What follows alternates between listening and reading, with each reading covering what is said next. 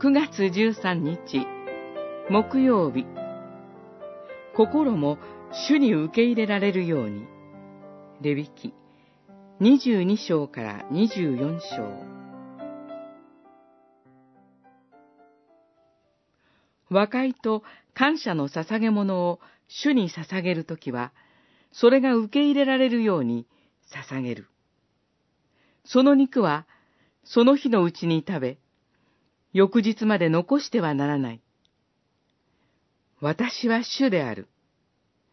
二十二章、二十九節、三十節。聖なる捧げ物と祝祭日について繰り返し、主に受け入れられるように、と言い添えて命じられています。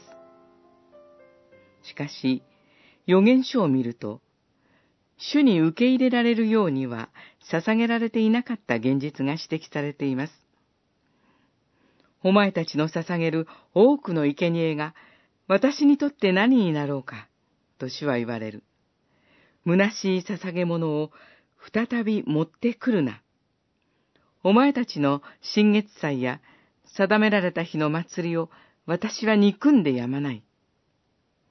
どれほど祈りを繰り返しても決して聞かないと。私の名を軽んずる祭司たちよ。あなたたちは、私の祭壇に汚れたパンを捧げておきながら、我々はどのようにしてあなたを汚しましたか？という。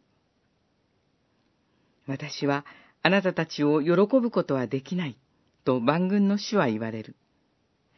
私は捧げ物をあなたたちの手から受け入れはしない、と。主は心を見られます。神の求める生贄は、打ち砕かれた霊。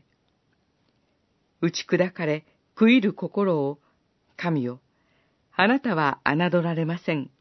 詩編五十一編十九節